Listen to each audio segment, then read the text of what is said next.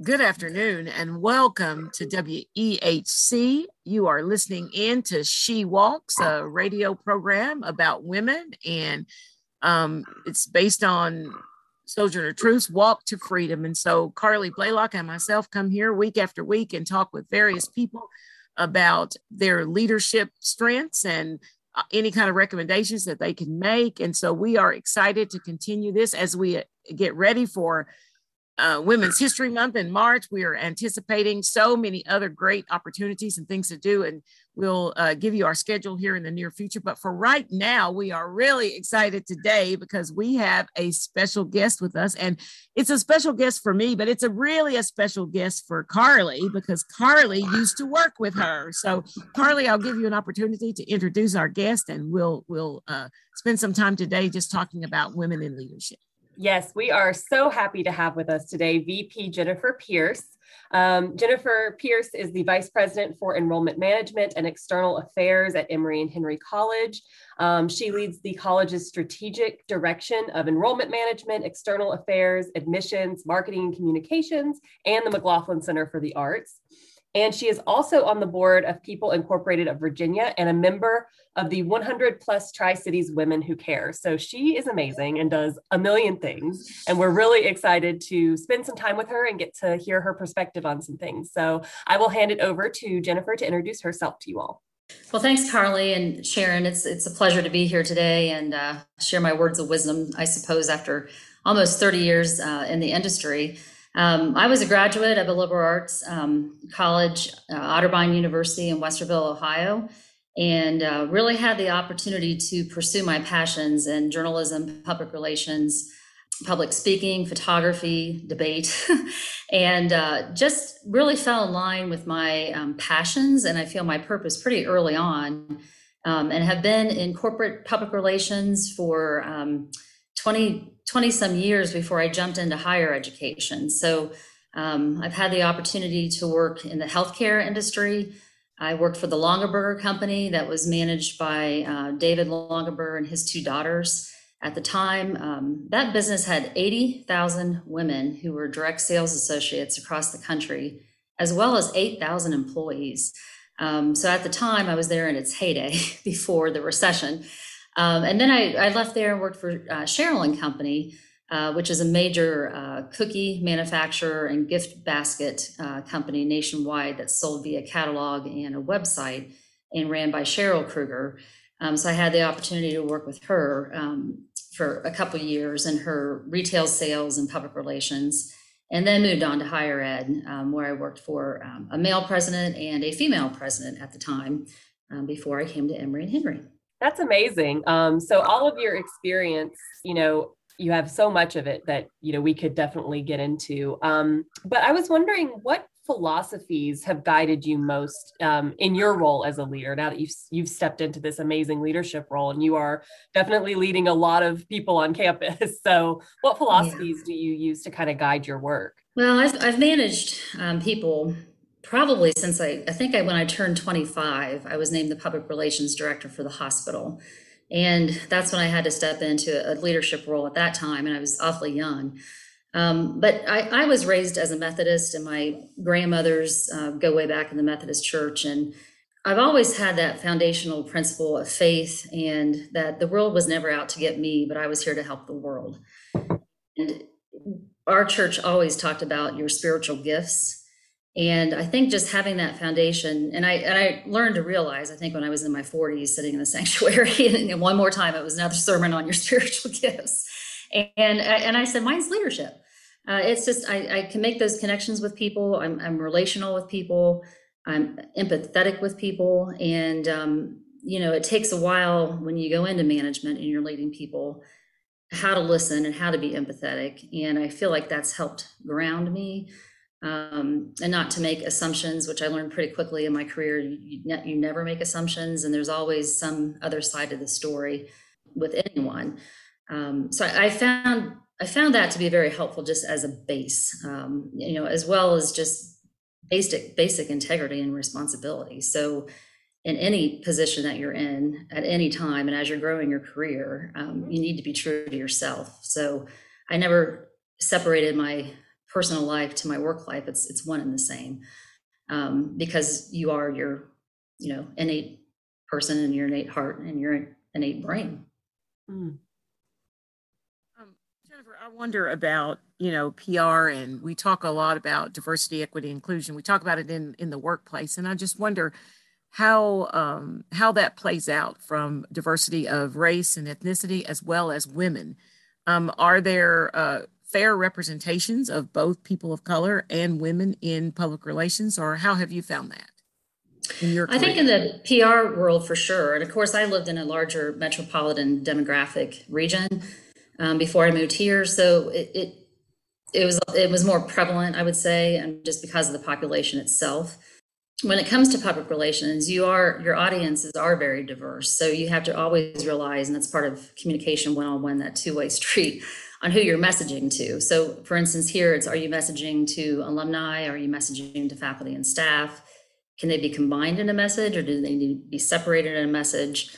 Um, you're messaging to students and um, and then prospective students. So, getting that message all across the boundaries is is very important. And I've learned from our my DEI specialists um, who've been at any organization. I, I think it when was that long over 20 let's see 1997 they started a, a, DEI committee and I sat on that committee and we went through a lot of exercises and a lot of um, tabletops and a lot of experiential learning to understand and be empathetic you know to everyone and what other groups are going through and how to kind of think about that when you're when you're writing um, or when you're communicating. So pretty much every organization i've been with have, has had that rise to the top. And um, otterbein did a great job. We got to hear the um, dei consultant for um, walmart.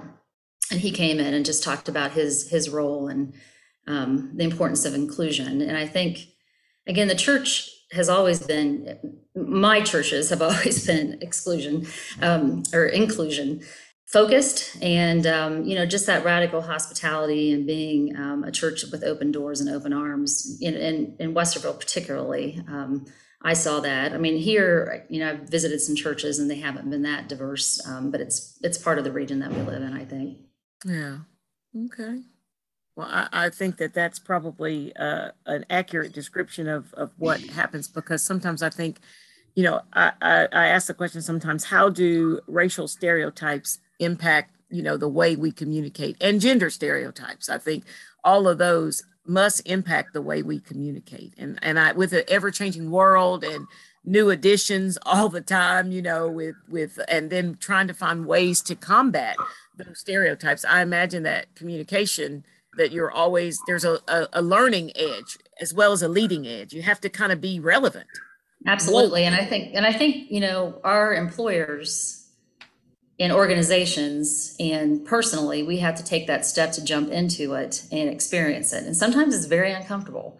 And you know if we don't continue to understand and learn and empathize and particularly listen i think that's the biggest thing probably in the last 15 years I've tried to do a better job of because I'm pretty fast paced and assertive. But um, it's important to step back and just hear what someone's trying to say or try to understand the point that they're trying to make and then see how we can make action.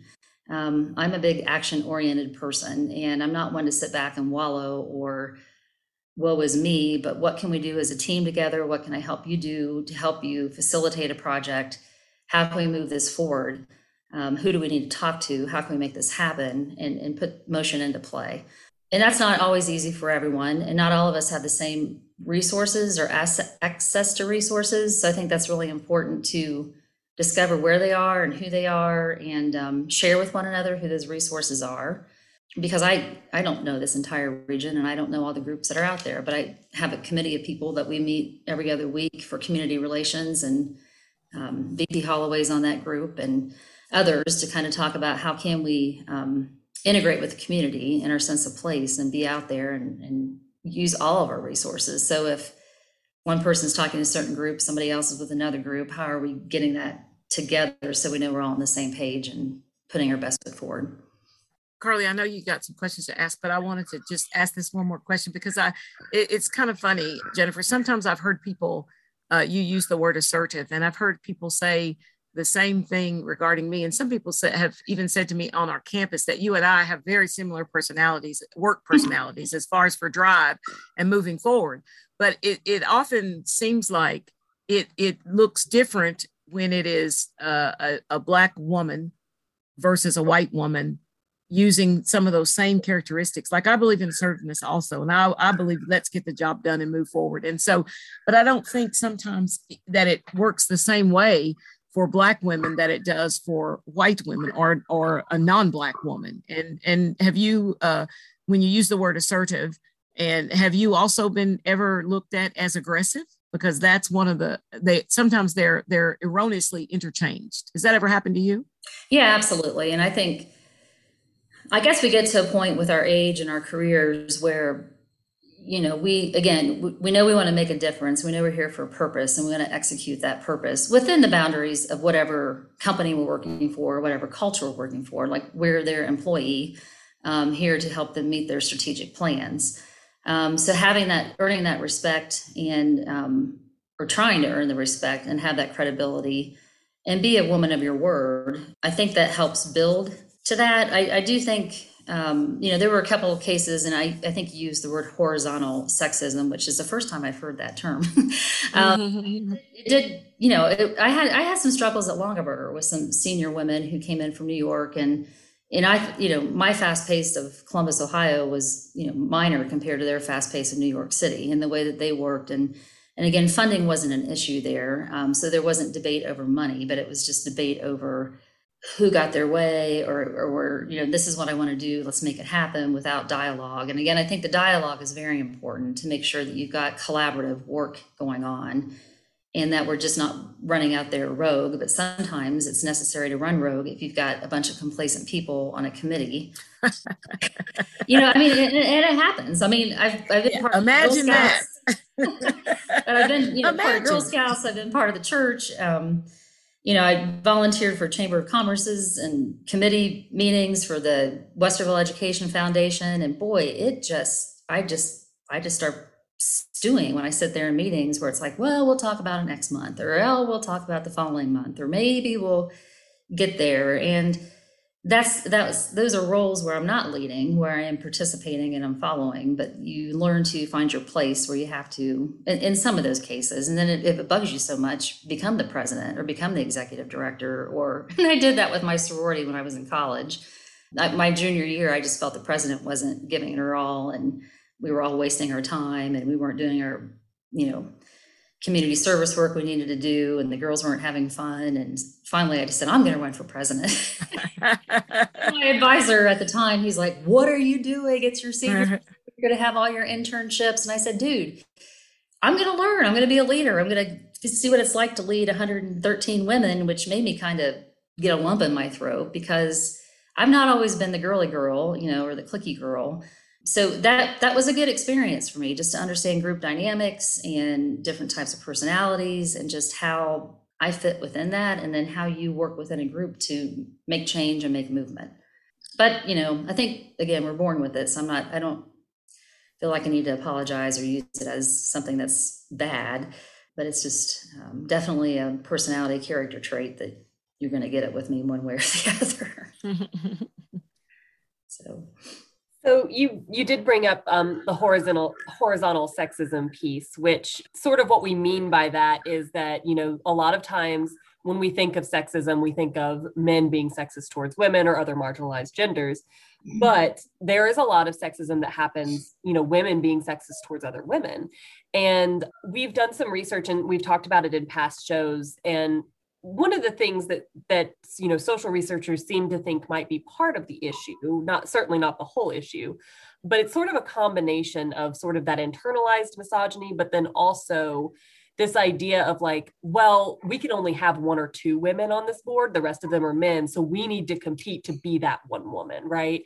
To be the one woman that's allowed into the room. And I definitely think that that is getting better. But I wonder if that, you know, has been your experience or if you think that some of the things you have experienced have come from that place. And then, sort of a follow up to that would be, you know, what can we do to really start dismantling that? Yeah, I mean, I I have to be honest. I I've not really felt that through my career, um, other than that one particular uh, vice president that I had. I'm all about women supporting women, and and I I was very fortunate when I was at Otterbein University and President Kathy Krendl um, came into the picture because she really put forth um, equity when it came to women in leadership positions. She taught a women in leadership class.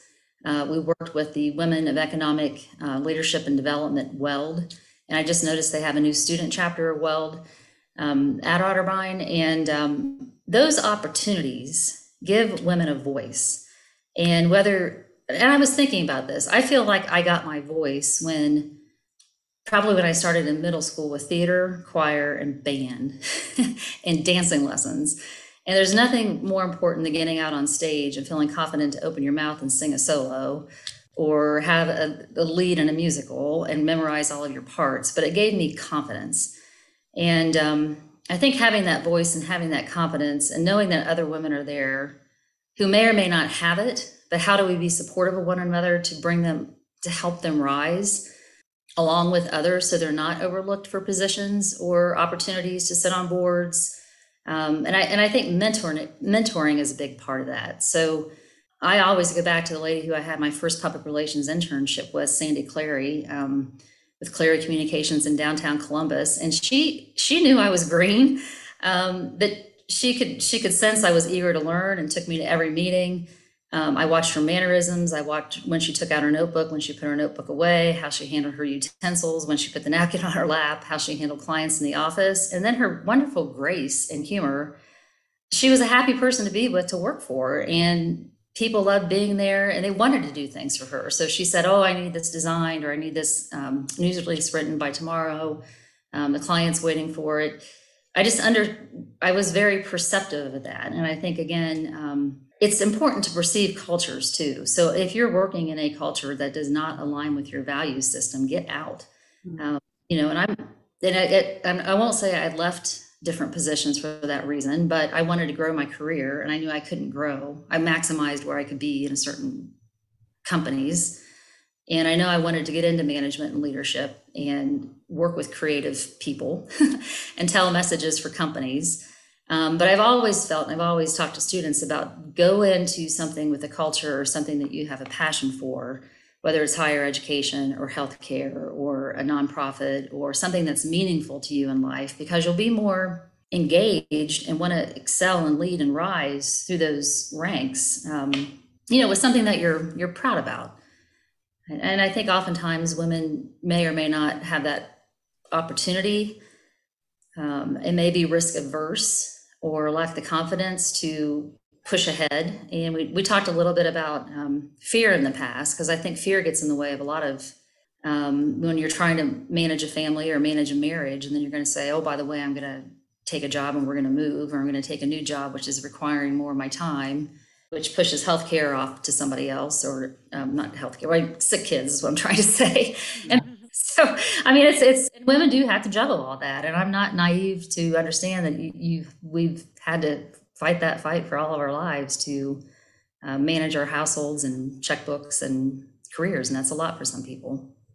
Jennifer what you said earlier I, I didn't remember the exact word but you used something about how to best describe you or your leadership voice. I, did you say integrity or uh, what were some of the words you used to describe your leadership voice? Creativity loyalty what were some of those words? Well I yeah remember. i mean i think being responsible is is one of my biggest ones if you're not responsible and you can't follow through on your commitments whether it's a committee whether it's something at you know in any organization or particularly with your employer um, that that lines up to be integrity and, and your morals and your value system and um, being respectful you know, no matter who, and now, now I'm part of the whole ageism thing, right? So it's kind of, but I, and, and there's a lot of women now um, who are talking about working with various genders. And you, we've got Gen Z or Alpha, whoever the new Alpha group is, all the way up to baby boomers in the workforce and trying to find your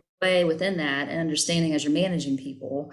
We're all on different planes as women and we're all starting to grow in different ways as women. And to be a leader and understand that, or be an employer and understand that. Um, flex time wasn't a thing 25 years ago. Um, telecommuting wasn't a thing 25 years ago.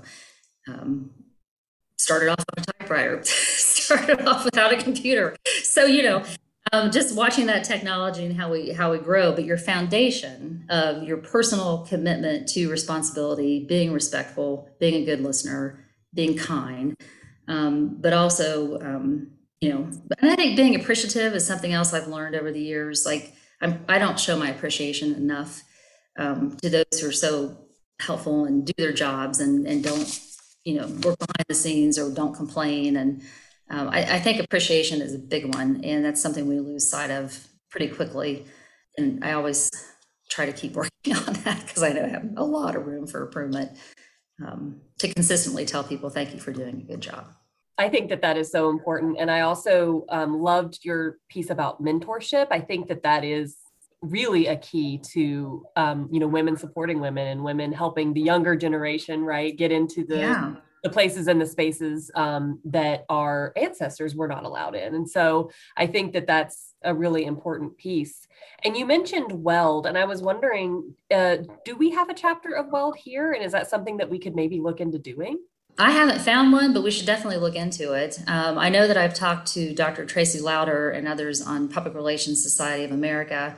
Um, there's Women in Communications. And so, as students, uh, you can join those associations and groups and then move right into um, a young professional role within those groups. And they were so beneficial to me in my career when I was getting started, just to have lunch with, I don't know, the public relations director of Nationwide Insurance or um, the public relations director of Ohio State University Medical Clinic.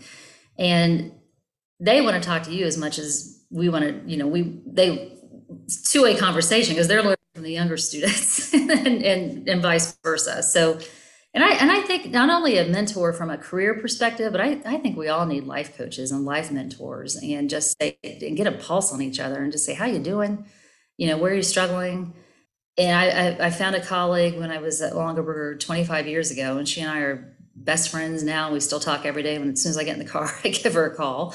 Um, but we just we bounce things off of each other. If we have frustrations at work, in meetings, um, with her clients, um, with staff. I mean, just something confidential, you know, just to bounce back and forth. Well, what if you were in this situation? What if this happened to you? Or how would you handle it? Or so and so didn't follow through on XYZ, and now I've got to go present because this person didn't get their materials ready, and you know she's to present. So I'm just giving her confidence and hearing her out, and just you know giving her you know a boost to say you can get it done. It's it's one day out of your life. You can fly over there and make the presentation and get back. But you know uh, she really didn't want to go. But there are days like that where you just need somebody to talk to about things like that. And it's it's i don't think a spouse is always the person who can give you that feedback that you need. I just think other women empathize you know we just know so what about if uh you know if i mean i guess it's still probably accurate that the most most of the people at the top of organizations are men. You've had some good experiences with women being at the top of the organization, and I'm sure that shaped you. But in general, if most of the people at the top of the organization, and especially in academia, are men, and uh, sometimes we tell uh, brave young leaders that are up and coming, we tell them things like, you know, if you want to get ahead, emulate men. Now, I'm dating myself. Back in the day, we were told how to dress you know we were told to wear blue suits black suits you know i mean we we couldn't come in with a flowered dress or a print because that would show you as not you know you weren't going to be like feminine so, yeah yeah yeah and that was a no-no you had to go to the boardroom and try to look and act as much like them as you possibly could what kinds of things would you say to brave new women leaders that are coming now along those lines is that still important that they emulate men in order to move up or can they be who they be you can be who you can be. I think you just need to understand their behavior. So I think it was a psychology course I had, but it really learning about people's frames of reference. Hmm. That might be an old term, but you know, where did they come from? What was their upbringing? And I I had grandparents who were farmers and a dad who was entrepreneurial and ran his own business, but that's where my work ethic came from. And I think it's a and a divorced parents. So, you know, I was with a mom who worked and was very independent, and that just shaped, you know, who I was. So to me, hanging with men didn't, it was never um, uncomfortable, but I did want to understand what they went through, what their generation went through, um, and how they might approach a business situation or might approach a room or a boardroom. But by the time you know I started moving into boardrooms, uh, there were a lot of women around the table, and it was intentional, um, particularly with the college, um, to make sure they were appointing smarts. It didn't matter what your sex was; it was more what are you are you a lawyer? Do you bring in public relations skills? Do you bring in um, you know we, i think the board at otterbein had two methodist ministers and one was a woman and one was a man. Um, but having that dynamic because I, I think you need all voices around a table and any company that fills it full of men around the table is you know not thinking properly nowadays because um, there are women moving up and there are more and more um, college presidents. I just read an article about that last week female college presidents moving in and uh, I think that empathy and I think being a parent, um, whether you're a man or a woman, means a lot to any leader in a college um, because you are dealing with families of 15 year olds to 25 year old students. And it, it's good to have your brain where they are and what they're experiencing and what they're struggling with, with mental health or food insecurity or finances or COVID upsetting their finances or you know you, you have to be empathetic to that. And you and male leaders can have those tendencies. I think a lot of men have feminine tendencies as well that are empathetic and can see oh yeah i remember my daughter went through that or my son went through that or i've heard them say x y and z we need to do x y and z because i'm listening. And listening is the huge huge component of that um, no matter who you are. But yeah, I think the the black suit thing was funny because I certainly had my share of those and trying to, to fit into that work world. But you know, there were also great suits by Anne Klein and Calvin Klein and Tahari, and so I found my female suits and my uh, all my wonderful heels, and I felt sorry for men because they had to wear boring loafers all the time, but we could wear our fantastic heels. So um, I always thought it to be of a benefit. I can remember uh, this is many years gone by. I think I've shared this with Carleigh, but I can remember I actually invented lipstick that stays on. I didn't patent it, and I didn't get any money for it, but I can remember being in the corporate boardroom and having coffee or a drink, and I being one of the few women, if the only woman, and then the black woman, and then would take a drink of coffee, and then there would be my lipstick print on the coffee cup, you know, yeah. and looking around the room and you're the only one. I thought, I can't do this. I, I if I'm going to wear it because I wanted to wear it, but I cannot have it come off. And and they would say stuff like, oh yeah, there's Sharon's cup right there. You know, I mean, it was apparent that it was my cup. So I invented this. I used a marker and uh, put a marker and then put a little lip gloss over the marker so that when it wouldn't and I, I wish so many times I'd called Maybelline or L'Oreal or somebody like that and made money because now they have lipstick that doesn't come off. But back years ago they didn't. So yeah you you, That's you, smart. you find yourself yeah you find yourself adapting and adapting is not always bad but I wonder for our young women leaders and especially in um, you know communications or PR or media, mass media, any of those things that you have the expertise in, what kinds of things would you say to them to help them, uh, you know, move ahead, quote unquote, positively and affirming? Yeah, I mean, I think I think it's it's not so much about your sex as it is your engagement and your ability to learn and your ability to put yourself out there and have that confidence um, to take a position or jump into being on the TV station and being a news anchor or getting on a radio station and having your own show or writing for the White Top or how are you going to jump in there and build your portfolio? And you know, we have more women who come to Emory and Henry and more women in colleges throughout the country than we do men. So now's your chance.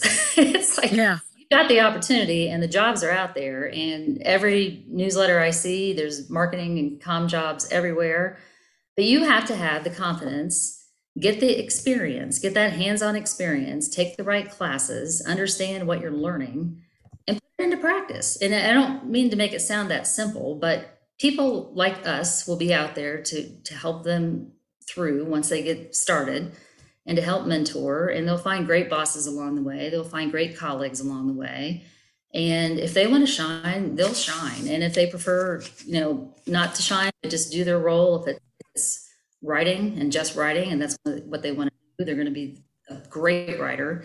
and interview all sorts of great people. And you know, if they chose choose not to go into leadership or management, that's perfectly fine. We need the world needs all walks of life and all types of people.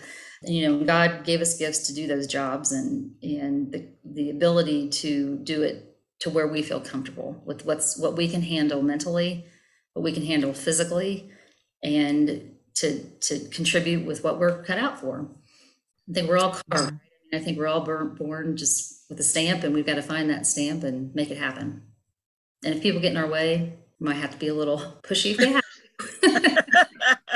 but I've hired I've hired a lot of women. I've hired a lot of men. Um, I hire people on their skill set and again with their ability to engage their ability to listen their ability to learn learning never stops. And you know i've had people nervous in interviews and just say oh i've never really worked in this platform or i never really have had this opportunity. And if, if they've got it um, that it factor they will figure it out. And you can you can mentor and shape them and mold them into um, um, help help them with what they need to kind of continue their careers well, that is a wonderful way to end our show today. Um, some excellent advice from VP Jennifer Pearce. Um, thank you so much again for joining us today. This has been an amazing conversation. I want to remind everyone that um, we are getting ready for Women's History Month. And so please keep an eye on the Emory and Henry website for upcoming events linked to Women's History Month. We are super excited. We have some amazing guests that we are working on getting lined up for everyone. Um, so more details on that to come. And please join us next week, uh, 1 p.m. on Wednesday for the next episode of She Walks. Thank you all so much. Thank you. It's a pleasure being here.